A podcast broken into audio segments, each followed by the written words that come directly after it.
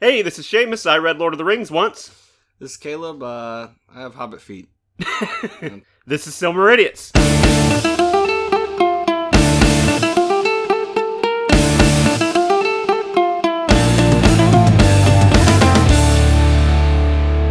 Welcome back to Silmarilliots. This is the blue collar take on Tolkien. Uh, since last week, a lot of stuff has happened. Um, we actually, you know, we talked about Shadow of War a little bit. I talked about Shadow of Mordor. I actually started playing it. It was really fun. Uh, it's a lot of fun. We'll probably get into that a little bit more. So, uh, yeah, what have you what have you been up to? Uh, I have not played Shadow of War because my Xbox is broken, and I haven't gotten it fixed yet. So basically, I have just been up to the normal stuff: going to work, doing stand up, mm-hmm. not doing research for this show. Well, I mean, And, uh, we pretty much abandoned that after like episode three. So I think yeah, we're good. yeah, you guys aren't into the research and No. the facts. That's not why you're here. You don't want to learn. You want to hear us talk? Um, At least that's what we tell ourselves. Um, kind of wanted something something I wanted to touch on is uh, J.R.R. Tolkien. Uh, obviously we're both big fans of him. Uh, he was close friends with another author, uh, C.S. Lewis, actually. another big name in the, uh, I, I guess you could say, high fantasy realm. Yeah, he was. He is obviously he wrote several books. Um, but his big, probably his most notable work that he did, at least in fiction, was um was uh, the Chronicles of Narnia that he's Yeah. known for. Uh, that's like Lion, the Witch, and the Wardrobe, and all those. Uh, and yeah, uh, they actually went to uh, college together. Yeah, They um both were uh, teachers at Oxford. Yeah, the the thing about C.S. Lewis that I um that really stands out for me, he's kind of one of the first that I've seen where it takes uh you know, what's very popular today is you take kids that are in normal everyday situations and now all of a sudden they're in Hogwarts or they Right. they're Greek gods or they do this or they do that. Right, right, right. Very popular model for for novels today, especially fantasy novels. Right. So uh, I'm sure there was other examples of it before Lewis, but I think that was one of the first ones that came along. One of the first like popular ones. Yeah. yeah, it took that idea of taking everyday kids and putting them into that kind of a situation, and therefore making it a little bit more relatable for young adult Mhm. readers. hmm Um, It's kind of an interesting trope. Yeah. Yeah. The, the the whole like almost uh, you know but a it lot of wasn't a trope then. Yeah, It was- he, he, it's, he uh, initiated it. Yeah. He initiated it. He started in it, and it was really successful. hmm And uh, a lot of those books, you know, that come out now are still very good when they follow along that model. Right. and it was more directed i think toward children in particular Right. Right. Right. Not not to say that tolkien's work wasn't and that cs lewis work was only directed that no, way Yeah. They, they both kind of went back and forth a little Mhm. bit but i feel like lewis's was more directed toward that that demographic yeah. That audience. specific the the um the Narnia books in particular were really specifically geared toward children, while Tolkien uh he kind of wrote just general fantasy. he just wrote he wrote, He yeah. kind of wrote for himself, I think, a lot of the times. I mean, he, he wanted to appeal to an audience, but a lot of the times he wrote what he wanted to write, it seems. Uh, he he wanted to take what he had well it's the same thing with lewis he, Yeah. he wrote what he wanted to write Yeah, yeah, yeah. but he just wrote it in a way that put it put the kids into the context of the story. Mm-hmm. Um, you know, and maybe that was uh, maybe it was for marketing himself better, or maybe it was just what he wanted to do. Maybe he had that you know inner child that he wanted to explore and wanted to you know develop more into stories and stuff like that. Maybe that's what he associated best with. Mm-hmm. Who knows? I don't. I, you know, you Yeah, never know. I mean, I am sure if you look at interviews and stuff like that, you go go back and read. uh, you can uh, figure out more about it. Yeah. But uh, we just- don't know a lot about just it. based off of my personal just looking at it and judging it. just kind of the first glance type thing, and you know, it what- seems like his was uh, definitely an an attempt to be more marketable. mm-hmm. Uh, but at the same time, you know, uh, Tolkien did that, but just in a different way. Yeah. you know, by making the hobbits these little lowly creatures, he Mhm. kind of directed his work more toward the everyday person, the you know? everyman. Yeah, The that's kind of what it was. But he also didn't make them the ultimate heroes of the story either. Mhm, That's another mhm, thing that mhm. uh, kind of a lot of modern uh, books tend to do is make this one kind of almost general, almost average person the hero. Of Yeah, the story. Lewis's work seemed a lot more linear. hmm yeah, it um, did. Even though he did like time jumps, which was very Yeah, he kind of had. non-linear. yeah, But um, his work was definitely a lot more linear in the sense that it was one key straight down the pipe. You know, Mhm. this is what's going on. Here's your protagonist. Here's your antagonist. Here's And uh, whereas you see in Tolkien's work, I think you see a lot more of that inner struggle. Now, in Lewis's work, especially Lion, Witch, and the Wardrobe, you see like uh, betrayal, and you Yeah. see uh, people getting drawn toward the bad side and all that other stuff.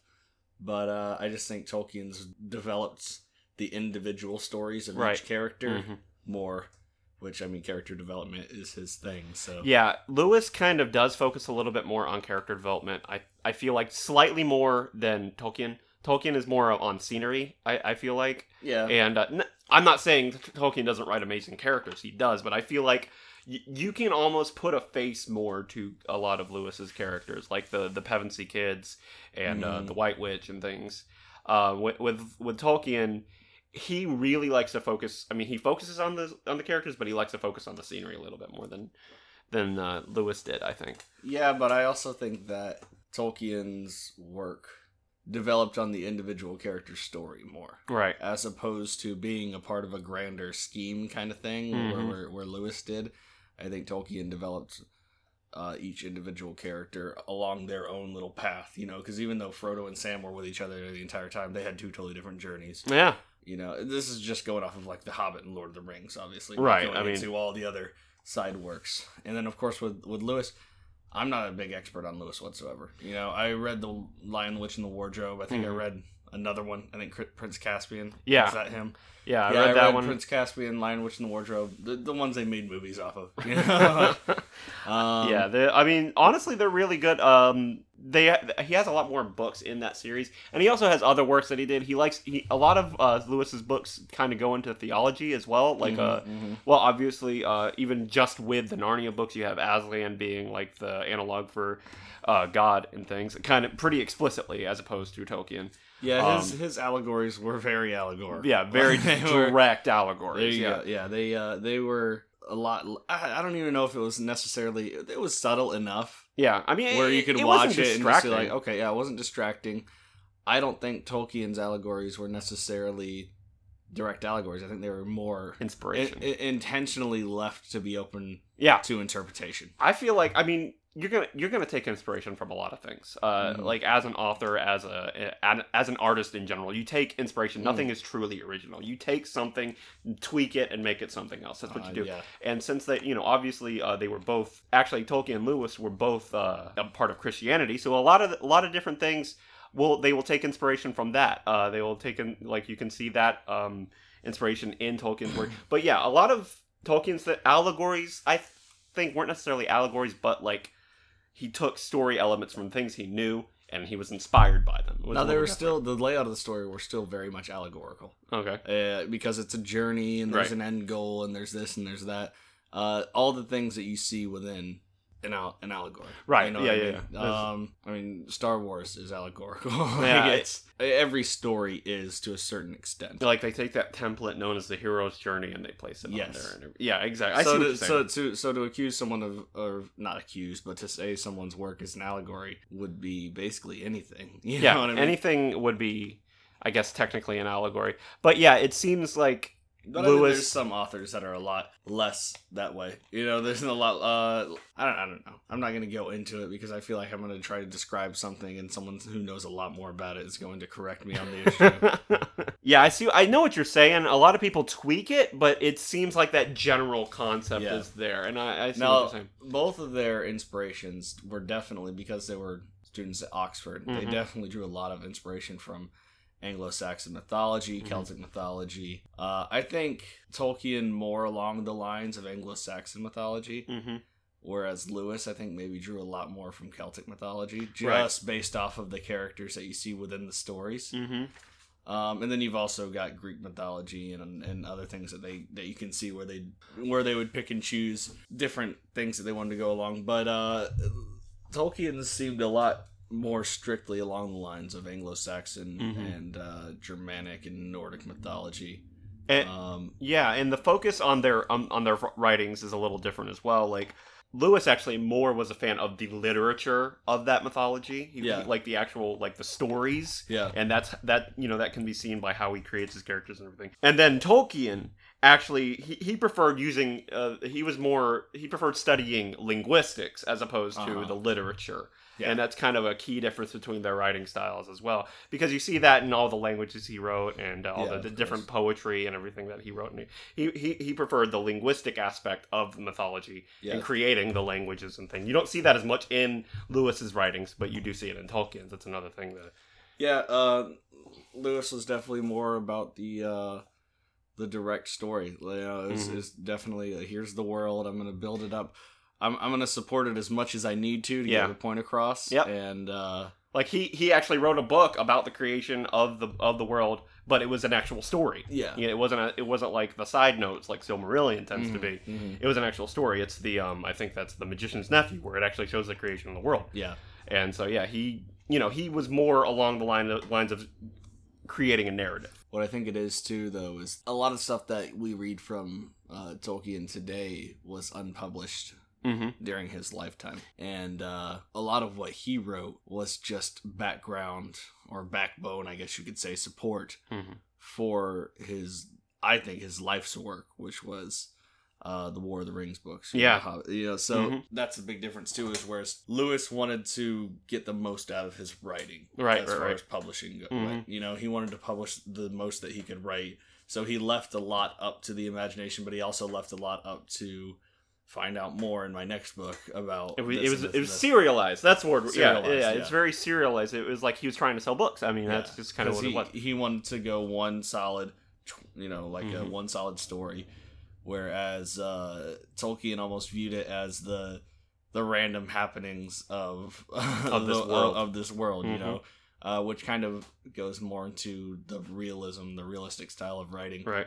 As opposed to just the narr- just the telling a Which I think uh, Martin may have even drawn some of that inspiration from, where Martin takes it to a totally different level. Yeah, he takes it a lot. For, he he takes the realism takes to, to, almost a like uh, almost amoral like- level. yeah, uh, he he almost it, like the world is out to get you, or just doesn't care about you. Yeah, yeah, mo- like hyper realism. yeah, al- almost. Uh, let's let's throw another author in there, uh, Lovecraft, almost Lovecraftian, where the world is just actively does not care about well, you. yeah, a- and I mean like the the entire side story of the White Walkers. Off the rails. Here, here we go. What's the time? We're 15 minutes in. We're off the rails. That's that's a record, man. This should have been a Game of Thrones podcast. To be honest. um, but let's go. Let's go with it. You've got Lewis, who kind of goes with the more traditional storytelling, but he's peers with Tolkien, Mhm. so they're kind of going along the same lines. And uh, you know, him and Tolkien are writing at the same time. Tolkien's in this big world building thing. Lewis is more into this uh, direct narrative, Mhm. uh, the uh, relatability. You know, he wants to market it to people. And then I think Martin comes along and kind of takes the two of those things because you can kind of see in Game of Thrones where there's a narrative starting to develop, and it's it, now it's to the point where it's more advanced in the show than Yeah. is in the books, just because the books haven't He hasn't. put he hasn't yeah, they hasn't, hasn't put out a new book in since 2011 Yeah. now with the show you can kind of see what i've noticed with the show of game of thrones is uh he's starting to go more in the direction of cs lewis of it's like oh wow i can see sides starting to form Yeah. and obviously you've got sides formed from the very beginning in tolkien you know you've course, got yeah. the you know the good and the bad and all this other stuff like was, that yeah, it was almost it was very clearly defined Mhm, even from the mhm, beginning. mhm. You know, between uh, Morgoth and uh, Eru. I mean, Yeah. that was straight up black and white right there. Yeah. The way I see it in Tolkien is you almost have it happening to where it's it's being allowed to happen. Yeah. You know what I mean? It's The- the- the- developing naturally. the beings within the world are are left to their own free will Mhm. and they've got to determine you know because and they choose their sides. at this point in the third age uh the valar that are in valinor all that other stuff the elves that are in valinor they're they're not you know they're they're fine you know they're Mhm. not concerned with what's going on with sauron they're not concerned about that kind of stuff right, that's why when you move on you move on to valinor you move on to the world where you're not concerned with that stuff right, exactly. Whereas you've still got the world of men and dwarves and elves, and that's their home. You know, that's Mhm. their real homeland. Middle Earth is, Mhm. And they're fighting for that. It's almost like it's being allowed to happen. It's like this controlled chaos within one small part. right, Whereas I see in Lewis's world, you've got the most powerful beings within the world. You know, Mhm. basically battling it. It's still yeah, it's, and it's unstable. and they're directly like holding the strings, Mhm, and like mhm. the one side you have Aslan, and the other side you have yeah. either you know, you know ha- you have the White Witch, Yeah. and they're directly Lewis's whole involved. world is a lot more like the first stage of Tolkien's Yeah. world. Mm-hmm. So you see that a lot more. So it, it's like you you've got that impending battle of good and evil, Right. Whereas uh, in Tolkien's world, it is an impending, you know, it is a necessary, you know, there's, there's people fighting for their homes and fighting for their lives. Right. But at the same time, it's like, it's almost a side story to what's going on within the entire realm Mm-hmm. as opposed to Lewis, who's got, like I said, you're jump, you're you're right into that narrative. You're put in there as a child who walks through the wardrobe, and you're looking around, and that's the entire world that you see. There's no context for it. There's no anything like that. You're just like, wow, this is. You know, so he, like I said, he world he he does some world building To but- where it seems like this is just such a yeah. naturally. But it also thing. puts a lot. I feel it puts a lot more pressure on the uh, narrative. A lot puts a lot more pressure on the characters. Mhm. Whereas, uh, yes, there's a lot of pressure on the characters in Lord of the Rings, but it's almost like survival. They're just Yeah, fighting for they're- survival. That's kind of they're fi- fighting to stay alive, like Mhm, literally, because you know it's not like Sauron's trying to take over. He's Yeah. trying to destroy the world of Yeah. men, and so they're trying, basically Yeah. trying to stay alive. And yeah, it's not. It's less of a power struggle and more of just fighting for your life. And uh, now you also see, uh, you know, toward the end of the uh, Lord of the Rings saga, I Mhm. guess, and the Return of the King. you see like okay we fought for survival we survived now we just have to now now what do we do you know what i mean it, now it's almost like reestablish the order. Yeah, exactly. It's almost like hanging there of uh, you know people who want to reestablish order, and then you've got people like Frodo and the elves are like, nah, dude, we're done. Like we're we're moving on. You know, Mhm. I don't want to be a part of it, and it shows you almost how taxing it is to be in a war like that, or in or in or in any kind of situation where Right. you're you're fighting for survival and it gets to the point where you're no longer fighting for what you believe in you're no longer like fighting for a cause you're just like i've got to i've got to do this you know i've It's got just- to yeah, gotta if i it. don't do Yeah. this it's going to be even worse than it is right now so we just have to do this Wow. Yeah. Exactly. Um, whereas lewis is like uh, almost uh, a power struggle it's where- almost like he's got like more noble yeah, ultimate you're goal. you're Yeah. believing more in what you're fighting for Exactly. Yeah, it's it's more of a it's more of an idealistic Yes, type of for sure. scenario as opposed to just trying to stay alive. Which is funny because they were they were both world war one veterans Yeah. hmm and you can almost see Tolkien being like the disgruntled, just like uh, I don't even want to talk about it, man. and then uh, Lewis, I think, still kind of had uh, some belief in it. You know, he still felt like what he was fighting for was the right thing. So I think as far as their military backgrounds go, that's the thing with the military. Individual experiences may vary. Mhm. And uh, and also they may have gone through the exact same things yeah. but just interpreted differently in their mind and maybe their motivations were different you know maybe to, for tolkien at a certain point it was just like i'm fighting for survival and i'm fighting to get home and i'm done i, I don't care what happens i don't care if i'm speaking german Yeah. or after this you know it's just Exactly. like you know and, and you also have to realize it's world war Yeah. one World War One is different than World War Two. Yeah. a lot more of a political war than Mhm. it was a. Uh, It a- wasn't a so idealistic, yeah. ideologies and, and really ultimate survival for the world. Not to belittle like the Prussian Empire and what they're capable of, but uh, it was definitely more of a oh man, this guy got mentality on both assassinated, sides, all yeah. the dominoes fell, and Mhm. everyone's like, I don't know why we're fighting each other, but we are. Exactly. Whereas you see in World War II, it's like, oh, here's this huge evil thing that's going to take over the world Mhm. and destroy us all, and we've got to fight it, you know? The difference between World War One and World War Two is almost like the difference between the struggles in Game of Thrones and the struggles in Lord of the Rings. I, yeah, Yeah, yeah, see- I can see that. Uh, well, in uh, on the one hand, in Game of Thrones, you have all these different power struggles and everything like that, and that Yeah. would be more the World War One aspect. But then in Lord of the Rings, you have all these different people with these different idea- ideologies, all these different races. They put aside their differences to fight this one evil force Yeah, for now, just to get that force out of the way, yeah. and then they'll continue with their power struggle and Yeah. everything. So yeah, And I mean, even, um, you know, even with Gandalf and, and guys like, you know, they're not all 100% benevolent. No. The, the ones that you see as the heroes of the story, if Mhm. you look further into their own individual stories, not necessarily Gandalf in particular, but I just think of him because he's a very powerful character Right. in that world. Mhm. And he's his They're intentions, flawed, His yeah. intentions are good, but they're all flawed. And, Mhm. and uh, you know, who's to say that one can't turn and become evil and, and, and then it starts all over again, you know? And Exactly. I guarantee after the War of the Rings, they're all going back to war with each other eventually, you know? Um, like the regional wars and things. yeah, not even like like one dwarf kingdom against another dwarf kingdom. Not Mhm. even you know just the standard stuff you see anywhere. yeah. Uh, in the first age, you had a war between elves. You know, Mm-hmm. I, not just the first age, all throughout the uh, Middle Earth history, and uh, so you see how it's kind of blurred a little bit. But yeah, they came together for one cause, and then eventually, I think with Frodo in particular, hmm he got to the point where he was just like, I don't even believe in this thing anymore. He's just the only thing that was going, And I think that's what broke him was he was down. supposed to do it. Yeah. and with the power of the ring going against him as well. So, you know, eventually, you know, that's why he had such a hard time at the end. You know, he had Yeah. that struggle with him and Sam and Gollum. I just think that, that that's my personal interpretation of the way Tolkien drew from his personal experiences Right.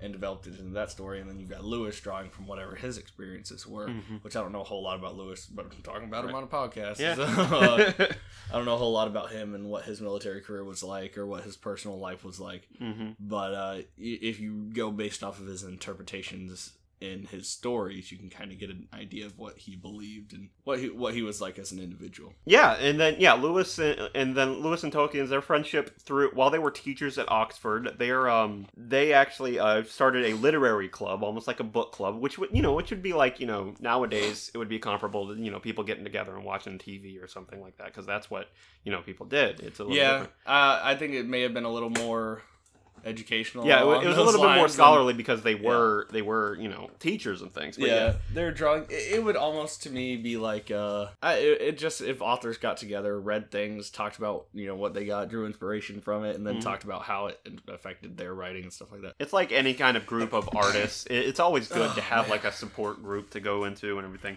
And this particular support group, um, it was actually they had a name for it. It was called the Inklings, I guess, Uh-huh. Which you know, kind of play on words there. And uh, yeah, uh, it consisted of Lewis, Tolkien, uh, Charles Williams, Neville Coghill, Owen Barfield, and uh, W. H. Lewis, which is actually C.S. Lewis's Yeah, brother. Yep. So uh, yeah, th- they were kind of in this group, and they actually got together a lot uh, while they were teachers in Oxford. They were Mhm. all, I think, they were all grad students in Oxford and everything, Yeah.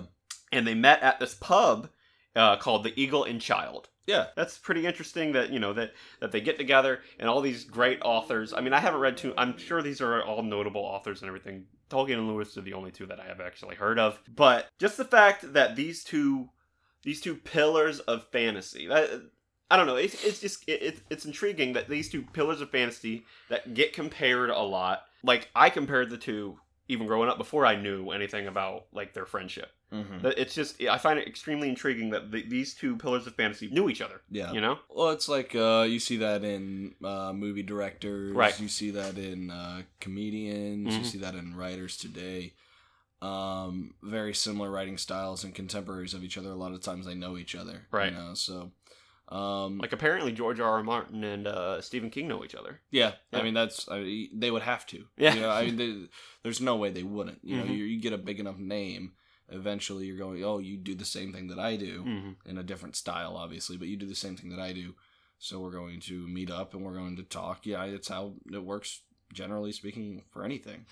It, you I, um, even local comics. You know, you, you find people that you mesh well with, you Right. get along with, you're contemporaries of each other, you're within the same scene or maybe one, you know, town over. mhm. And, uh, you know, you hang out, you talk, you discuss, you know, what other comics you like or what you draw inspiration from. And I think, uh, I, I you know, they, they would probably never admit it if they could today, but I'm sure they drew inspiration from each other as I'm well. sure they which did, is yeah. why, I, and I think if you had one without the other, it may not be. They might not be writing in the same genre. Like Yeah. they, they, you know, might be something completely different. Yeah. Something interesting. Uh, they actually didn't like each other's writing styles, Lewis and Tolkien. Uh huh. Tolkien called Lewis's work uh, unoriginal. He, he thought he was too derivative. Going back to that allegory thing, he actually called Okay. it he actually called it unoriginal. He didn't he didn't enjoy Narnia. Lewis, on the other hand, actually called Tolkien a perfectionist, Uh-huh. uh, which is Which know- is a bad word. Yeah. Ben. yeah. Sometimes in a world where there's not enough perfectionists today, it wouldn't necessarily be bad. But Mhm. back then,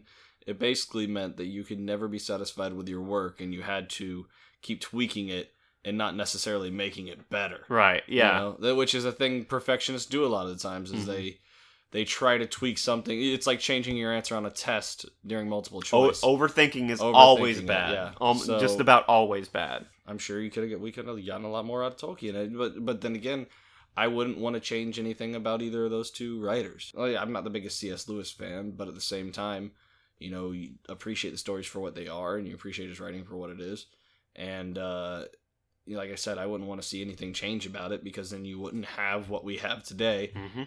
And uh, you know, maybe it'd be better, maybe worse. You never know. But or maybe one thing changes and they're not discovered. Their voice isn't Right. what was wanted at that time. That's Right. the biggest thing about any kind of entertainer is what. How are you unique yet still good? Yeah. You know, you have to. You can be good but not original, not unique, and therefore Therefore, no you just blend into the. Yeah, background. you just go in the background, or Mhm. you can be way too unique and original, and people are like, "Yeah, but you're not entertaining. You're Yeah. going too weird. You're you know? trying. You're trying t- too much for your voice to be out there without Yeah. actually considering that other people have to hear it. Other people have to hear. Other people have to appreciate it. Mhm. said- You see that a lot with like art. You know, artists, yeah. artists are so about taking their emotions and putting it out on the on the canvas or on whatever. Yeah. and uh great you know express yourself through art But but, make it also good. remember that it's got to be good Yeah. and uh, if you're gonna go abstract go abstract in a way that's people are gonna appreciate you Mhm. know uh, and it doesn't necessarily have to be targeted toward the general public Right. you can have a, You you can know your audience. you can know your Yeah. audience you can have a target demographic but you're gonna have to whatever you're doing, it can't be made to seem like it's on accident. yeah you're gonna have to and that's it's it's it's hard to find that good balance of Mhm. you know uniqueness Yeah. and uh Effectiveness, I guess, or Yeah, quality. Yeah. exactly. And you know, quality can, you know, effectiveness can be subjective. It can be, but yeah put your all into something and make sure it's as good as you want it to be Yeah. for sure. That's one thing that a lot yeah, like you said, a lot of artists and a lot of different avant-garde quote unquote yeah people that like to go, "Oh, this is ultra simplistic." No, you're lazy. Like Yeah, it's yeah. just it, it- you can tell. yes Mhm. I- that dude i've been so tempted to just get paint and a canvas and just hack away at it like american psycho and see Mhm. what happens Yeah. you know just just go for it see what's going you know let's see if people buy this one like just In the right setting, And, you absolutely uh, would too. and you could you Yeah. totally could you, it's a numbers game at that point you're just and then eventually you know you get one thing that someone's like oh this is amazing and you're Yeah. like oh uh, and then oh look at all these other pieces of crap that i threw together and it's Yeah. like oh that's your style and Yeah. it's just like no that's the That's my that's- that's junkyard. my lack of, yeah that's my lack of small motor skills is what that is that's not a that's not a style That's my shaky hands. Yeah. That's yeah. I just I, I've I've never been able to draw Mm. anything. My penmanship is terrible. Mm. Most of my writing that I do, I do either on computer or I do on my phone in the notes, and I'll transfer it over to computer and actually type it out and save the document. Yeah. because my penmanship's so bad. Is, and, and then and then I'll you lose. could be you could be a postmodern artist. I will lose. Yeah, probably. I will lose like paper too. You know, like notebooks. Mhm. I don't keep track of it. I won't lose my phone. I'm gonna Right, keep right, right. that's an expensive phone. Right. Right. I'm not gonna lose that. yeah. It's like ah, it's a 97 cent notebook, and then I lose everything that's in that notebook. So I I'm always so impressed by people who actually keep a notebook like in their pocket and, and keep track of it and everything dude, like that. I, I've How? gone through so many, mm-hmm. and then the worst part too is going through those notebooks and like this is just just throw it away. Like, is, this is yuck. Like, this is awful. This is so terrible. I like- and it happens like at the end of every month. Every month, I'm just like, ooh, I- why I did that? get this out of my life. What was this? So there's a message in my brain that went down to my hand and told it to put that, and it shouldn't have. That was bad. It Like, got a little garbled, rough. and yeah, it just shouldn't have been sent out yeah, and then you with. lose it. You lose it. You know, the thought yeah, in your you head. lose the thought, but like the writing is still there. It's like trying to decode a language, pretty I much. yeah. lose the thought when I record myself. Like I, I, Yeah? I, my. I don't have the vocabulary to keep up with the abstract thought that's going on in my Mhm. head sometimes. Yeah. And that's not to say mm, no, it's not any. It just means that my my vocabulary is not very good. So Right. that, that Exactly. means I don't have an expansive enough uh, vocabulary to actually be able to ins- interpret the whatever minimal level of abstract thought that I do have. Right. I see. The thing is, I I have it. It's up there, but like saying it and writing it are two different Yeah. things. And I enjoy writing things down. Like I actually enjoy having a physical notebook, but like you, I lose it. I have to like keep it in one place Yeah, all the time. Yeah, and I can't carry it around with No. me. And then uh, eventually, you're just gonna write something in it that you wish you never wrote, and you just I, I, I And it gets- yeah, I don't gets like. I, I I so much love doing like talk to text into my notes Yeah. on my phone Mhm. And then I'll just type out that stuff on a document, Right. save the document, and then uh, maybe edit the document. And when I'm done editing the document, I can save it differently, so that way I've got what I have, and I can keep developing it further and further. It's more fluid to right. me Exactly. when it's on uh, digital format than it is when it's on uh, the analog, just writing it down. I see what you're saying.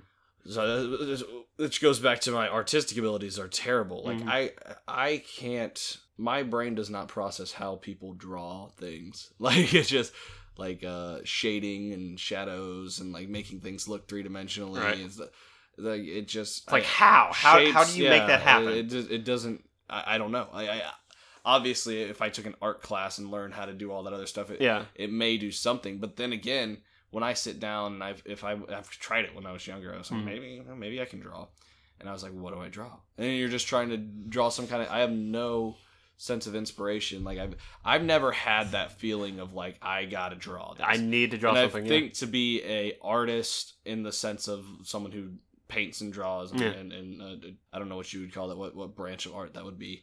Um, what uh like hand rendered you're talking about? Or- yeah, yeah, because art is just such a broad term now. It's very Art broad term. go- Like everything, uh, everything from Music, music to spoken yeah. word to even like what you do. Yeah. is, be, is considered art. Yeah, yeah. It's it just is, because of but- what part of your brain is active when it does it. Yeah. So for me, the actual art, art, Yeah, like what you think of when you think of art, art galleries. yeah. You're not gonna see me in an art gallery doing a type five. Like Mhm. there's not. Mhm. You're not gonna see anywhere doing a type five. My five minutes is is very loose. It's a loose five. It's a loose five. yeah. Um, well, I see what you're saying, and I will say, at, for, coming from somebody, I actually can draw. Like I, I Yeah, you know, uh, I, I drew a lot, and I don't draw as much now. I kind of do more digital art or digital design and everything like that. yeah, I, I don't want to be that. You know, a lot of times I like to say that is oh, still moving your hand in a direction. Yeah. and making an and making something appear. I see what you're saying. Yeah. that's still that, that, that that's as much art as anything else. Right.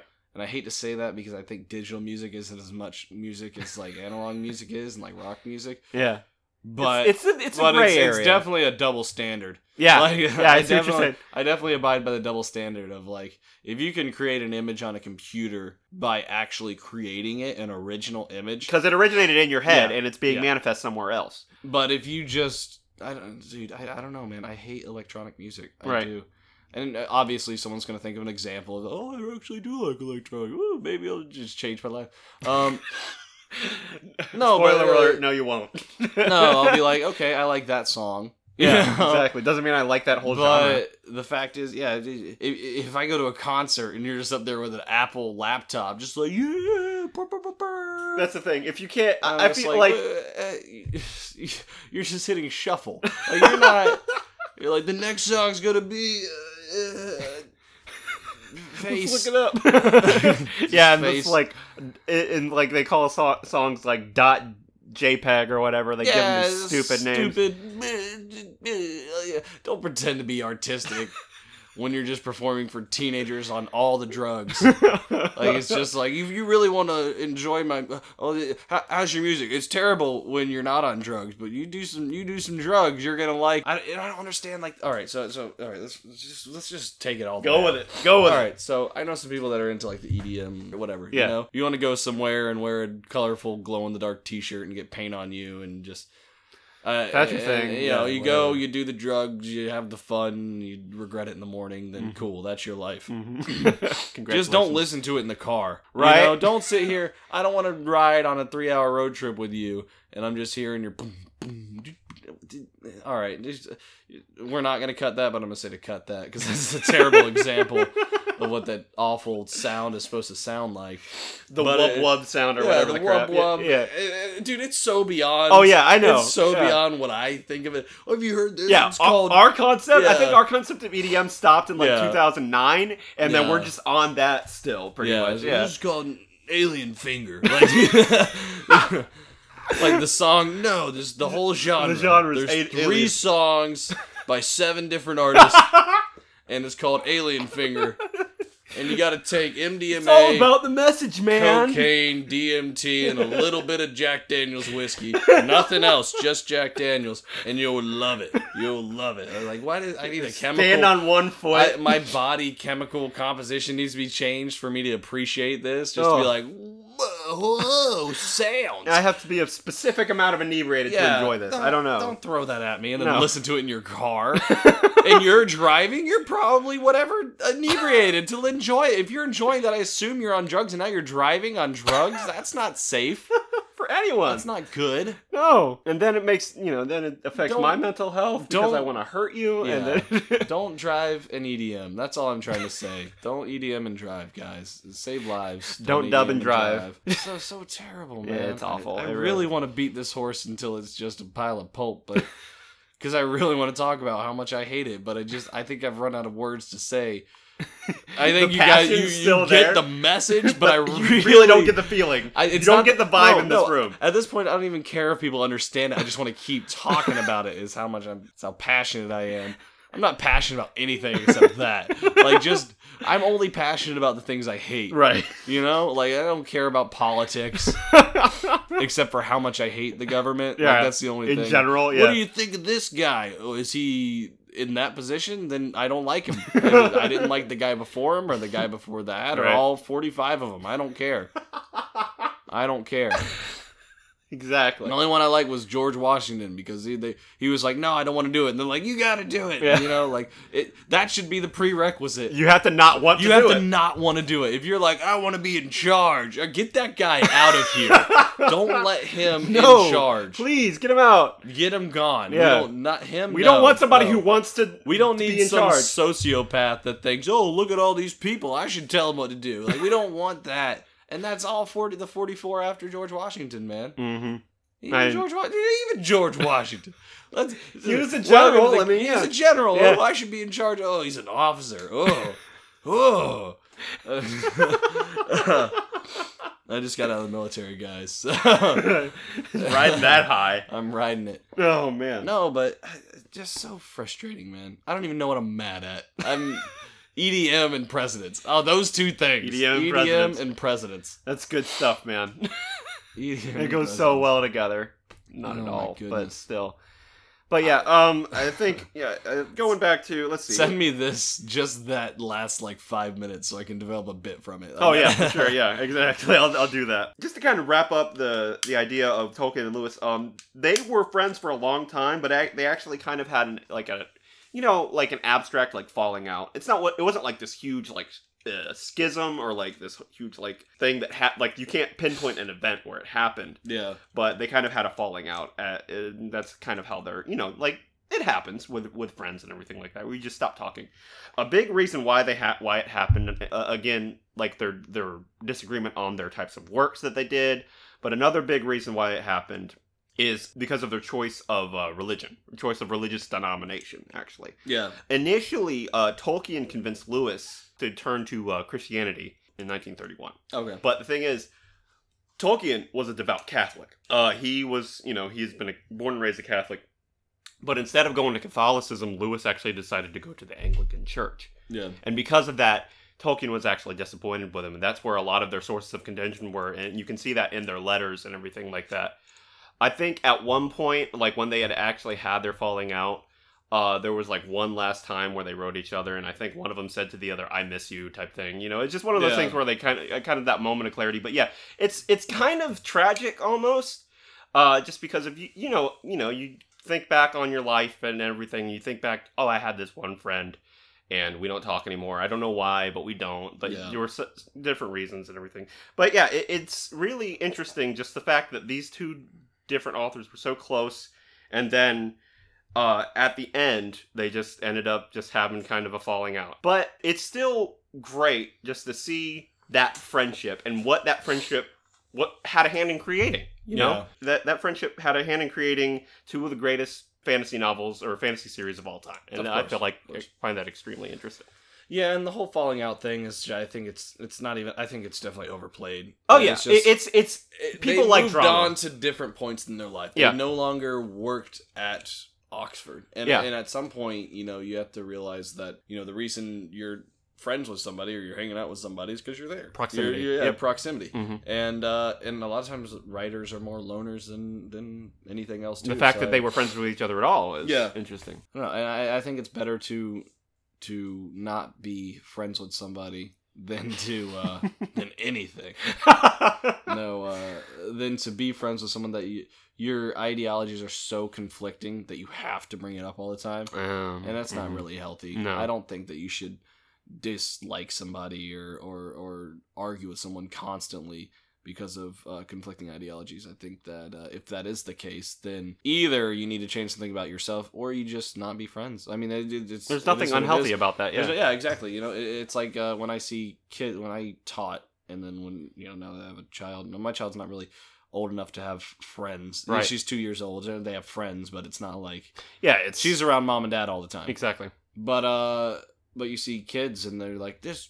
She won't share with me, or he pushed me. And I was just like, "Well, get away from him! Like, don't, don't go there. Don't Exactly. go around them. Don't But- go to that corner of the feel room. this need to like get this person to like why won't they be friends with me you know Mm. why won't they agree with me and my thing's like well if you want someone to, to be friends with you just let them be who the person that they are Uh, and, just uh, around yeah, you. yeah, yeah Yeah. which is which is why i don't like that whole idea of like you know um we have conflicting ideologies so you know we're going to constantly argue about it like either you need to just stop worrying about it which i i, I don't know You cannot talk about something. Like, Yeah, yeah, yeah. it's entirely possible to not Yeah, talk about something. exactly And that's some things some people don't realize. A lot of people that like are very opinionated, Yeah. they don't realize that. And, it- and i feel like on that level it was definitely more on tolkien yeah, just for know, I think he kind of felt like a personal responsibility toward Lewis because he's the one that brought him, I guess, quote unquote, into the fold, yeah like with Catholicism. And he's like, "Oh well, I, you know, I introduced you to this, Yeah. or, I- or reintroduce you, however, whatever the case may be, and you kind of went directly against me." And not only Yeah. did not only did uh, Lewis uh, go to uh, uh, Anglicanism, he actually wrote some anti-Catholic yeah uh, now i and, and papers and everything like that. So I can definitely see why that would be the case. It's He you can see where it's conflicting attacked- on both sides Exactly. hmm where lewis is doing some stuff that he probably shouldn't be doing and tolkien's also Yeah. probably uh just just upset about it and also you have tolkien who is you know born and raised in one system hmm whereas lewis is kind Lewis of got- outside looking yeah. in uh, a convert and then and then you know he's while he's still thinking about things then switches over to uh, another denomination It's not incredibly far gone from what catholicism is Right. and then they just have these huge disagreements about it.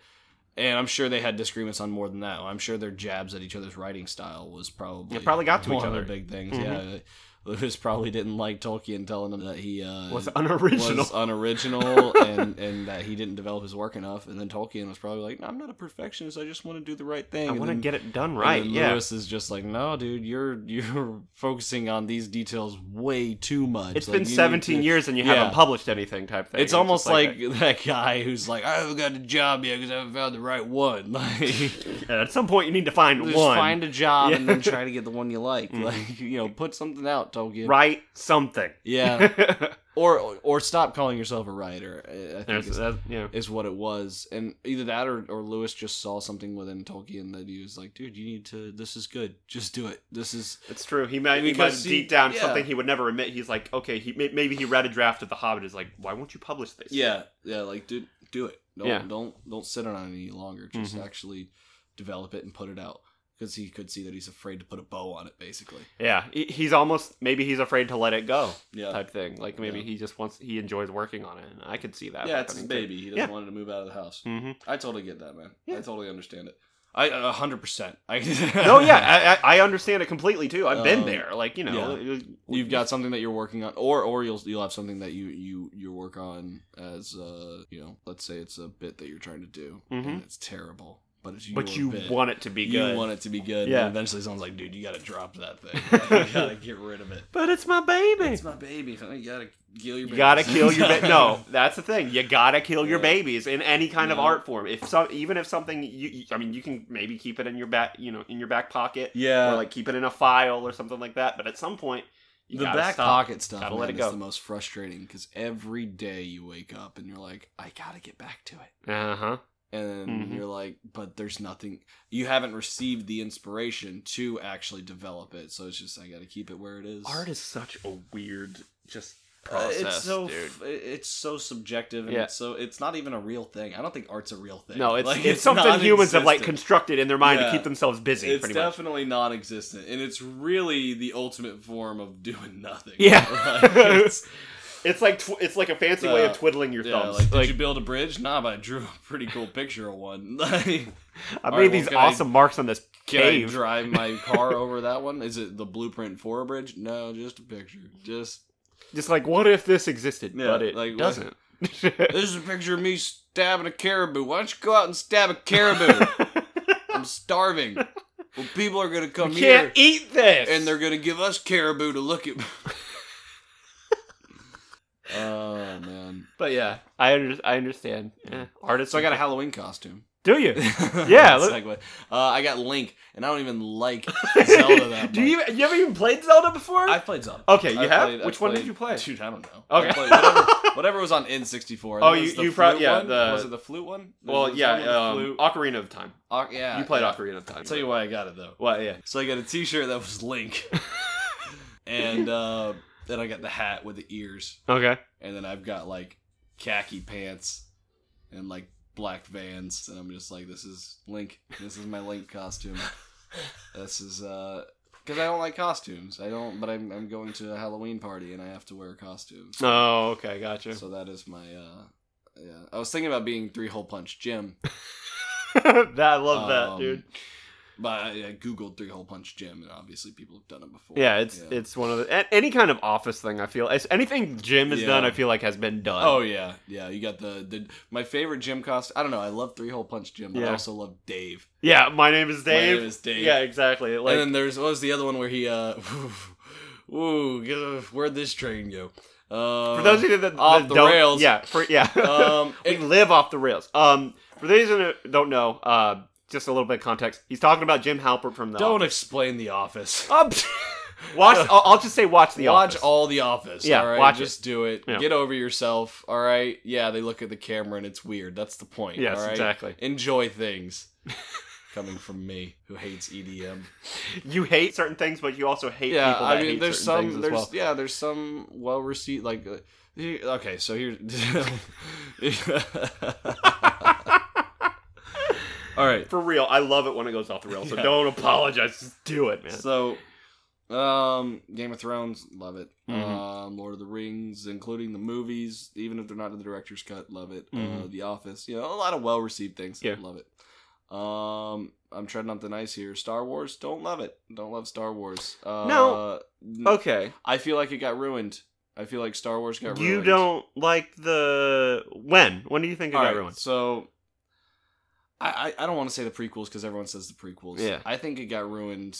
Episode six felt like the one that was the most just strewn can that- together. for- okay, I don't agree with you, but I can see where you're coming from. Yeah. So for me, episode six was where you first started to see, in my opinion, the marketing. it you was starting to see the targeting of children. Mhm. Um, you started to see all that stuff. You, you know, cute, lovable characters. Mm-hmm. Um, a lot. I mean, there's there were some good parts in episode 6 I Mhm. think the uh, the struggle with Luke and Vader and the Emperor that was a really good part that was thrown together. Not a fan of anything on Endor, though. I'll be honest. Meanwhile, Endor's going on at the same time. Yeah. Um. Where what what else happened in episode six? The the Han Solo. Yeah, the whole- narrative. yeah, that Pointless. um, pointless. yeah, exactly. Pointless. He didn't need to be captured at the end of episode five, except as a cliffhanger to keep people's attention. Mhm. and the narrative of how he escaped was just very uh ex machina esque, but it wasn't. I mean, there was never a It, point it went where too it was, well. It was like it wa- the plan was too put together. It's almost like the Joker in The Dark Knight Rises. Hey, I'm an an- anarchist, but Yeah. this went way too well for you to be Yeah, an anarchist. Exactly. Yeah, I see what you're saying. So I didn't like that. Uh, what else happened in that one? Um, That one, uh, I think Yoda the- ended up dying in that one. Uh, yeah, that's Uh, fine. Yeah, Um, space battles. so I, that one. That I think one, that I think you pretty much covered it. There wasn't a lot that actually happened in episode six. No, it was just like, well, they're building the Death Star again. We gotta. Get That it. is another thing too. And it's yeah, just like really, and then the, and then as soon the next one, linearly Yeah. speaking, in was episode another seven. Death Star. Another. See, I will agree with you there. It's another Death Star. Why are you building Why another one? You keep building them and they keep blowing them up. Someone close the vent. All right. Uh, They they made the Death Star bigger, therefore making the vent the bigger, vent. They, they amplifying just, the they problem. Just flew into the vent. Dude. It's like one. woo. And on the last one, it's just it's a death galaxy. It blows up everything. it blows a- itself It's up. got a port that just blows itself up through its own it's vent. like, no, we got you. it's a we got laser that just goes right, right around it and into the vent and destroys it instantly. Like, well, it's just we're getting it out of the way, man. Just make We sure got this. We'll make sure it's it. loaded with people, so that way we can have the maximum collateral damage. Like, no, no, somebody got just all was the really petty. It's like, air- I don't want you Yeah. to do it. I want me to do it. You've Yeah. got all the air conditioning mechanics and all the all the flight mechanic people and the guy who's just there to clean the bathrooms. taking out the trash. He's a trash. plumber. One just a bunch of construction workers, always constantly fixing things the size of a planet. There's always going to be construction of on course, there. dude. I can't even imagine the, the logistics on that thing are so large scale. and then they all just get blown up. They all all you see is like In one second. stormtroopers. You just see stormtroopers, but you don't see that guy that's like, man, this thing's not gonna. and he's just demolished, he's just incinerated instantly. It's I'll tell you what, Star Wars loves their mass, gen- mass genocide, man, for sure. That was a genocide. Yeah, You it blew up a planet full of people. Yep. It's artificial planet, but it's a planet full of It's people. the and at of a that moon. point, it wasn't even the clones. It was straight up just recruited. People got recruited. I Yeah, they were just soldiers doing their Oh, job, man. Man, bunch I of understand. terrorists. That's what they, they were then insurgents. get to- it wasn't the rebellion; it was the insurgency. But here's where I go against it. yeah. Uh, yeah, they were. They weren't. I don't know, man. What what legitimized the the empire in the first place? The same thing that legitimizes any government. Nothing. So yeah, go go rebel forces. Every rebel forces. I don't care who you are. If you're trying to topple a government, then do it. Like just just challenge them. But then you're going to be in charge, and I'm going to hope that you get overthrown too. Right. Like I don't want anyone to, to be there. I just want a constant overthrowing. I Right. just want the constant collapsing just and want building the, of the struggle. You need the struggle of power. Yes, You need the balance of power. you. Need the Yep. balance of power. Mhm. can't, this whole. Oh, anyways, I'm going off into. wow. Why don't you like Star Wars? Is is our Why don't I like Star Wars? Yeah. Um. All right. So why? And I understand that the fact that I'm a Lord of the Rings fan and I'm not a huge fan of Star Wars makes me a lot like that guy in Clerks II. But uh, exactly. This is Lord of the Rings. We're walking this way. uh, anyway, so he drops the ring. Mm. Um. that's good. Yeah, that's a yeah, whole. that's a whole thing. Yeah. That's just Hollywood defending their own. Hashtag me too.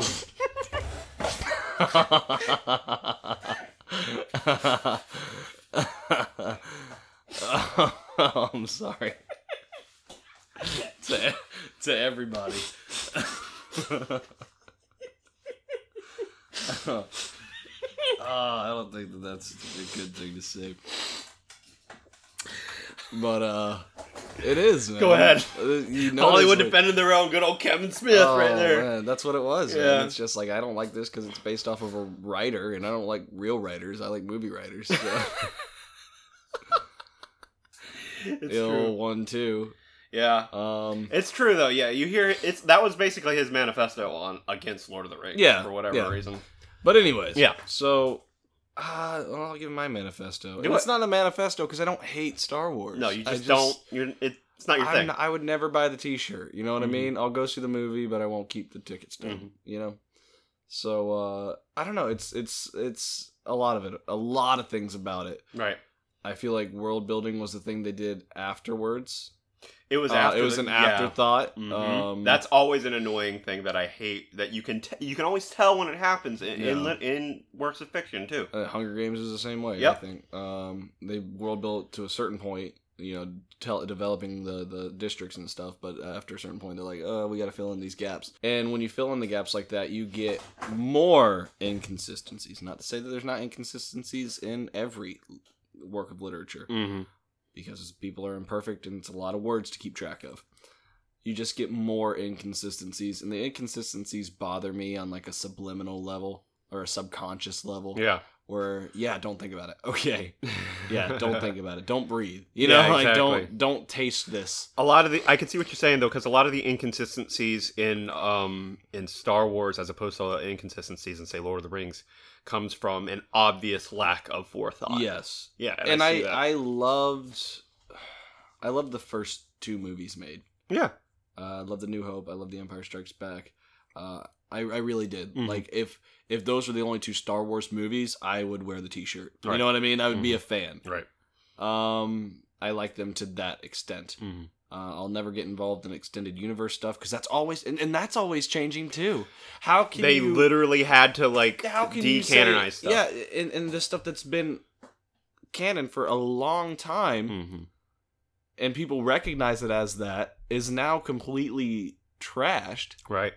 and now it's going in a totally different direction whatever direction they want to go and just so there's surprises basically hmm and then and and I mean, the reason they did it because I'll say one thing: the extended universe is great and all, but it was convoluted because Yeah, it was and- there was and- no s- real standard to it. i don't think they ever should well i don't think they The extended universe shouldn't have gotten as they shouldn't have decanonized the book but i don't know if that's a word but it is now. um they shouldn't have let the books happen in the first place Yeah, i don't I agree. think. I, I Mhm. hate film to to to to to book I, I do not like that and i don't like the extended universe stuff i just think that Because on the one hand, it's like on the one hand, if it doesn't have anything to do with the movies, then why have it at Yeah. all? On the other hand, if it does, I shouldn't have to go to Yeah. outside sources and to enjoy this one singular piece of lit piece of art. Yeah, and I don't know. Um, and then you go into the prequels, which did a a bad job of really explaining what was going on and why. Mm-hmm. Um, yeah, it yeah, just I agree. It got confusing from the get go. Like the Yeah. opening crawl of episode one was just a, just you trade agreements. What is this? Like, yeah, exactly. and I- now I'm seeing people talk about how like uh, Luke or Anakin was supposed to bring balance to the Force by getting rid of the Jedi and the Sith, like getting Mhm. rid of the entire ideology of one extreme and the other extreme because the Jedi were considered bad or whatever. Mhm. Um, but the Jedi were when it, when you look at the original movies, Mhm. the Jedi were good. They Yeah. were the good guys, Mhm. and the Sith and the Empire were the bad guys. Yeah. and so they're now they're trying to develop it more into this complicated story of this They- and they that. made- but they they're made- yeah. changing the original The idea, Mhm. and I get that they're adding complex thought to it, and they're adding you know gray areas to it, which is good. But they're like sticking stuff but onto just, it. It's not. slapping, it wasn't built. Yeah, exactly. stuff onto it. Mhm. It's not. Yeah, you're you're building the the roof before the foundation Yep. at this point. You Mhm. know, and now you're trying to put a foundation under everything because now we're like, okay, well, we're we're in the last three movies of the series, which no, they're not. There's gonna be more. whi- which are probably not. Yeah, yeah, you're right. it's Disney. What am I saying? Um, what am I doing? Um, so, but we're in this portion of the series, We're in the latest. Yeah. And we're still not sure what's supposed to be going on. Mm-hmm. But which is cool. Yeah, it's but awesome. that wasn't the original intent. It Mhm. was the original intent was the good guys and the bad guys, and now they realize that they're running out of good guy bad guy material, so they need to complicate it. They so need they're to making make it into- something it's not. Something it never really was. And and not only that, you've got these universal powers and forces going on. Mm-hmm. Um, you've got Jedi, you got Sith, but you've also got the gray area people. You've got people all over the spectrum of of, of the Force, Mm-hmm. and it's never even touched on once. Like it's never even looked into. And yeah, extended universe. I don't care. Yeah. I don't care. Make me a movie. Yep. You're um, you, and here's why. If it was based off of books, then fine, I'll read the books. Right. But these are this is a movie series. Yep. This, This was is a started as a movie. Yeah. Series. So make a movie that delves into the Make a complexities yeah. of the Force, Mhm. as opposed to these two warring sides that are fighting over literally nothing. Mhm. That are fighting They're over fighting to power fight. in the galaxy. That Yeah. just means that you can land people on one planet. It doesn't make any sense. Right. It doesn't. It, it's a pointless battle that's going on when you've got all these other super cosmic things within this galaxy, within Right. this universe. Right. And then not only that, they're aliens, but there's never any kind of like Lovecraftian, like overwhelming. You, you got like the Sarlacc Everything comes pit. from like the the like a human perspective. that comes from a human Yeah. perspective. Nothing's like out of control. Like holy crap, that's insane. You got the Death Star, Yeah. and then you got the latest Death Star one that blew up all those planets. Okay, cool. That's Mhm. but they destroyed it. Yeah. they just you still have power over it. and that. even then, even There's then, no it, you didn't feel it when it happened. That that planet buster or whatever, it destroyed five planets. yeah. And you're like, oh, okay. Like as an audience member, I was like, wait a minute, what just happened? What planets were those? Yeah, exactly. Like, I oh think no, that the good guys are losing. know. I think maybe. I don't know. I don't know. It, it the the weight wasn't there, and yeah, and not right. only that, they destroyed five planets, which are supposed to be five key planets, which they could destroy if they wanted to. They could destroy all the planets that Mhm. needed to be destroyed, all of them, every Right. one of them. right, and so apparently they destroyed those five planets, the ones that needed to be destroyed. hmm But the rebels still had the capability of, of taking down the, the empire, and I get it's this whole constant struggle of good versus evil, evil and, and, and good prevailing and all this other stuff. Right. But it's like, but I, I don't even know. Like it's just logistically, and I, oh, of course I know it's it's Star Wars, man. It's based in it's, it's fake. It's fictional. I just want to go on the record. But- I actually like Star Wars, but I see, I see, I know where you're coming from. I'm from. making Yeah. my my case against it right Yeah. now. I'm making my case against what they're doing with Star Wars and how to make it better. This is like someone saying how to make the country better and people thinking I hate America. right. You know what I mean? right, right, right, okay. So this is this is just my complaints with it of how you can make this thing that's really cool and really like a lot of people like it. Mhm. How you can make it better.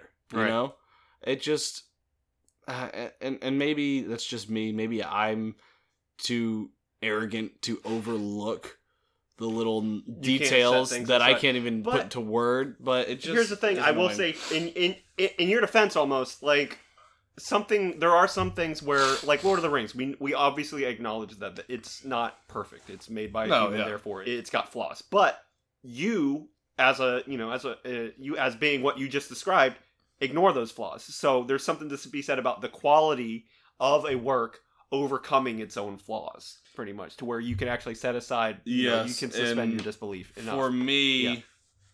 uh, I guess just for me, Yeah. Star Wars doesn't meet that quality. For me, that. for me, for Yeah. me, for Yeah. me, for me, just for me. for me my personal preference, Right. psychopaths.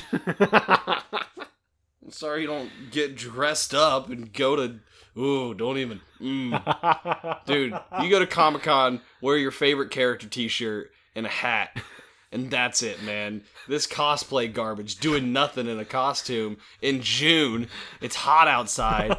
October's not till five months, four months later. Ah, Just take off the costume, man. Be your. I know you're trying to hide behind something because you hate who you really are. But just take off the costume, man. Just do it. Let yourself be free. I'm tired of this crap. This is stupid. hey, you want to talk about Lord of the Rings again? Um, I, I don't even know what I was. Where am I? what is real? What's going on? Um. Let's um. So I think yeah, um, we can talk about the dwarves. What do you want? All right. Um. dwarves were. It was a little more simpler. uh, Yeah. as far as the research that I it's did. not quite as many like different perspectives. Yeah, it's uh, it's definitely based in Germanic mythology, Right. uh, Anglo-Saxon and Nordic, which is all Germanic mythology. Mm-hmm. Uh, mostly situa- uh, associated with wisdom, smithing, mining, and crafting. Right. Doesn't go too much into it. It's just important to remember that they were a big part of uh, uh, Germanic mythology. Right. Um, and um, I'm gonna go ahead yeah. and look up what dwarves are in Tolkien because that's actually an interesting story in and it's in and of itself. Yeah, In the, Sil- yeah. in the Silmarillion, actually. yeah, let's go into that actually, so we can talk about uh, their origins. Uh, they were also uh, in uh, uh, Chronicles of Narnia in the books That's and right. the film. You, Mhm. you had dwarfs in that. Uh, They were a little bit more sinister in that, if I remember right. They were, they Yeah. were, uh, which is actually a characteristic of them within certain realms of mythology. Mm-hmm. Uh, mythology was a lot of word of mouth stuff, so obviously, uh, you don't have written record of a lot of stuff in Northern Europe prior to the Middle Ages. Right. Uh, I, I think a lot of it came with like the Frankish kings and all that other stuff when they started to. Uh, really, the Christianization of Northern Europe is when uh, recorded history of Northern Europe really started to develop outside of more than just the Roman perspective. Yeah, so the dwarves were were a lot of folklore, um, a lot of things that were just uh, basically just make it what you want. Mm-hmm.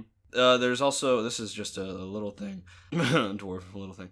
Uh, uh, they're associated with what I would call um, sleep paralysis, almost like Yeah. a mare type of uh, character. Mm-hmm. Not sleep paralysis, but like uh, nightmares, basically. Right. Uh, which is you know in, in modern times we know it as sleep paralysis, where you wake up and you can't move and you hallucinate dwarves and and, and uh, some uh, Anglo-Saxon folklore were associated with that. So that's Really? that's something that people would hallucinate and see Okay. basically. And I don't know how far it goes into what they actually believed what it was, Mhm. but uh, so that was one of their interpretations. They of, always had uh, like the like the rationalization from their from their point of view. Like, oh, yeah, yeah, and I th- and I think it has a lot to do with your culture Right. and the things that you learn. You know what you'll see in your dreams Mhm. or in your your your uh, nightmares. yeah, uh, draw inspiration from things that you've seen, and then draw inspirations from things that have been passed down. I do believe in a certain extent of genetic memory. right. Um, so I think that are, there are things that, that our ancestors may have feared uh, for their life for good reason, um, and we associate it with different images. right. And so, uh, you know, so we see things with horns and things like that, and we think, oh, that's bad. Well, it's, it was something that could have killed our I ancestors see what you're thousands of years yeah, ago. Yeah, exactly. So it's almost like something that you know, it's like an evolutionary memory it's like yeah, something that's passed down. And you see the the, the Assassin's Assassin's, Creed, Creed, yeah. games delves into that. That's Yep, actually a real like theory of uh, genetic memory. Yeah. genetic memory, Mhm. and uh, it has to do with why we're afraid of certain things, why we're afraid of the dark. It also goes into why some cultures believe in reincarnation. yeah, Yeah, so I see what you're saying. Yeah. yeah. Um, because instinct comes from somewhere, and instinct is just a term that we use for genetic memory. Mm-hmm. It's something that's been passed down, a, a trait that we have in our mind. Um, so I, I don't know if it's a trait that's really just carved into our mind from constant, uh, you know, just from the uh, the survival of the fittest type of thing, where you know the people who survived had this, you know, Had this particular Uh, trait just because it's not necessarily better, but yeah. that's just what it is. it's They just what survived- it is, and they survived because of it, hmm or if it actually has to do with real genetic memory, like Right. actually. Uh, memories that are formed in, in one of your ancestors' brain being passed down to you. I think that's where a lot of this folklore comes from. hmm Uh, I think that's where a lot of the uh, uh, any any kind of lore that you have or mythology that you Mhm. have for certain groups of people, I think it has a lot to do with uh, things being passed down from generation to generation, word of mouth, um, genetic memory, all kinds of things. Um, and it's all almost if you'll notice a lot of these things, a lot of these religions, all these you know what we call mythology today, they were also very heavily involved in uh, either ancestor worship or or ancestor honoring. Yeah. you know. Yeah. So uh, I think that their gods and their beliefs and their lore and their their things that they believed in um, had a lot to do with things that were passed down not only by word of mouth but also through by heritage. actual Yeah. instinct Yeah. Um, to certain people. So I think that's where you see a lot of the the things that we see within these lores coming from. Hmm. And uh, I don't know what that really has to do with anything, But yeah, no, that's interesting. but I think that might also be why you know certain people have a certain passion for writing certain things. You know, maybe that you know They're Um, predisposed either- just based on their either past. that or they think they're predisposed because they believe the same way. You Yeah, know what I mean? You, yeah. you never really know Mhm. what it what what the real answer is. Um, until they can find that real genetic memory and, and, and actually narrow it down on Yeah. a chemical basis, Mhm. you know, we may not ever really know, you know, and- until you can see the actual physical evidence itself. Yeah. But you can still study things and you can still look into certain patterns and theorize things and develop a well educated, you know, theory that can then become, you know, uh, considered. The, to be the fact. consensus. Yeah. the- Yeah. yeah. Exactly. Like you Um, know, I, I exactly. And that you know, going back, you know, going back to dwarves and everything, like uh, in the actual Silmarillion itself, the dwarf, um, like where the dwarf came from, is super interesting because, um, in the Silmarillion, um, elves and men were both kind of uh, introduced. Elves were introduced first, men was in- introduced second, but they were according to the planet Eru. Dwarves, not so much. Like they're create, they were created by the Vala Aule, and he's the um, he is the uh, Valar of skill and craftsmanship. Yeah. He's thematically upset. He, he's the creator of the earth Yeah. element. Yeah. Like he, he he developed the earth element.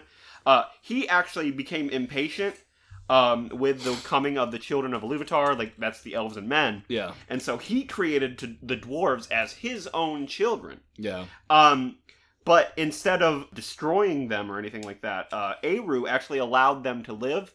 But he actually said, "I want you to set them aside. I have my plan that I want you to do, but you know what? I'll let you keep your dwarves. I'll let you keep your children." It- he he created seven. He actually created seven dwarves. So Yeah, yeah, yeah. you know, goes back to that again. And then he actually created it in a language for them as well. Uh, it's called Khuzdul in the uh, tongue of the dwarves. Iluvatar confronted him, as opposed to uh, Morgoth, Yeah. who kind of did his own thing regardless, uh, in, in direct rebellion to Iluvatar. Aule offered up these things to Iluvatar out of a total just wanting to create that Yeah. thing, uh, an idea. Which was a characteristic of his. Yeah, So exactly. you can't really. Exactly.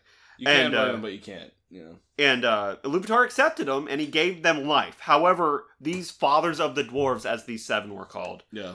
um, they had to wait until the elves first arrived. Yeah. and so they were laid to rest with men to, till after elves came, uh, and then they were actually placed in various uh, continents of Middle Earth. And because they were created by this Earth god, that explains their uh, love of mining and jewels Yeah. and just things in the earth. That's why they live underground, such as Moria, yeah. and they have a desire to dig and just to be in the earth Yeah. and things like that. Not only a lot of uh, mythology and stuff like that, you see them associated with uh, you know craftsmanship and stuff like that, but also in a lot of the uh, high fantasy. Yeah. Many times you'll see dwarves associated with very mountainous regions. Mm-hmm. You know, places that are. Uh, you know that you can't access, that Mhm. other creatures can't access, things like that. Uh, I don't know if you ever played uh, um, the what is it? And a Total War just did the uh, um, Warhammer? Warhammer. Yeah. Yeah, yeah. You'll see. I want to play that. I haven't played it yet. See a lot of char- I, I don't know anything about Warhammer, the universe itself, outside of Total War Warhammer. hmm But you see a lot of those characteristics, like the uh, the dwarves live in these uh, very mountainous regions that you can't go to. Basically, there's only certain paths that you can take to get Okay. there hmm because they live in the in the mines and Right. in, the, in the mountains and stuff like that. Right. So- and then also they don't have like you can't build like a human settlement there or Uh-huh. like a elf settlement there because it's not you know, there's nothing sustainable for you there. It's Right. only the sustainable for them. But um I don't know where I got off on that, but that's a lot of what the Yeah, dwarves it's- are associated with. Yeah, is, it, uh, it kind of carries over So- there, and then they they um, I imagine Warhammer probably took a lot of inspiration. I know Warhammer and um, uh, World of Warcraft they take a lot of inspiration from Tolkien literature, Yes, and it, yes. a lot of that stuff isn't in the public domain, so it's it's it's cool. But yeah, it's interesting that they have those characteristics of being yeah. very hardy people. My that's probably my favorite like uh uh race in Lord of the Rings is the dwarves just because of the humor that's associated with them. They're kind of more easygoing. Yeah. They're more just and just they're more I guess they're simpler, I guess it would be a term, just like they like they Not enjoy- to the extent of hobbits. No, not not to that extent, but not they're they're not quite so they high have up there their like mountain, elves. they have their minds, Yeah. and that's what they want to keep. and I You can know, re- I they- can definitely relate to that on a certain level. So that's They- why I enjoy them. They have their things, and if you try to threaten their things, they're going to fight you for it. Mhm. But that's all they really want. They're not seeking to. They're not. They're not building empires and doing stuff like that. They want their jewels, they want their treasure. Half the reason Yeah. they went to Erebor, the Lonely Mountain, in The Hobbit is because of that huge treasure trove that was Yeah. owed them. It wasn't because they wanted yeah. to it wasn't because they wanted to conquer anything. They just wanted to get what was theirs. yeah, and it was their ancestral home. too, yeah, so. exactly. So it, it was something that Very traditionalist. hmm Very, very traditionalist. Very. Uh, you could you could tell just by the way that they dress, the way that they talk, the beards, everything like that. Right. very traditional like masculine society where people are "Rah, hard men you know like Mhm. rah," you know so um Even the women in in dwarvish culture are very hardened and things like Yeah. that. You don't see a lot of that in in the actual Tolkien universe, but uh, a lot of a lot about the dwarvish women in Tolkien universe. But you know, there's a lot of speculation and Yeah, things. But yeah, uh, there's not a lot of uh in in actual mythology uh if any there's not hardly any reference to a specifically female dwarf yeah.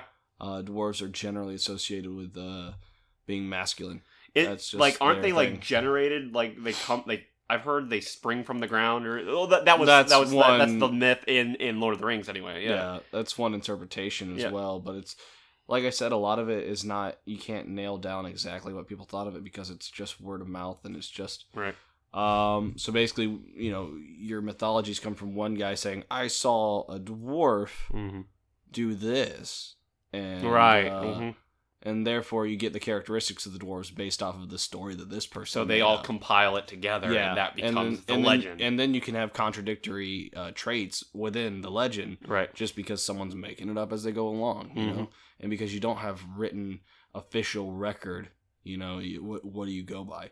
A dwarf can be one thing if you're from what's now modern day Germany, and a totally different thing if you're from what's now modern day uh, Holland or, Yeah. or the um, Netherlands yeah yeah, or any of those other Germanic states, you know. So, um, yeah, so, so that that whole thing that adds on to it, you know, what they really are. Right. It- yeah, there's no absolute truth Yeah, because it's not real. I mean, yeah, or it's not proven. Yeah, yeah. Whatever. Um, I don't think we're offending anyone by saying dwarves are fake. Uh, Well, they're mean- called little people now. they're not fake. Oh my goodness, what are we doing? I think we. Uh, you know what? I think that's a good note to end on. yes, just the shot at little people. yeah, We're exactly. gonna ra- we're gonna put that bow on it. hmm I think that's a good little, good little exclamation point right there. So, uh, yeah, thanks for listening, guys. Uh, once again, I'm Seamus, I'm Caleb. and this has been Silmeridians.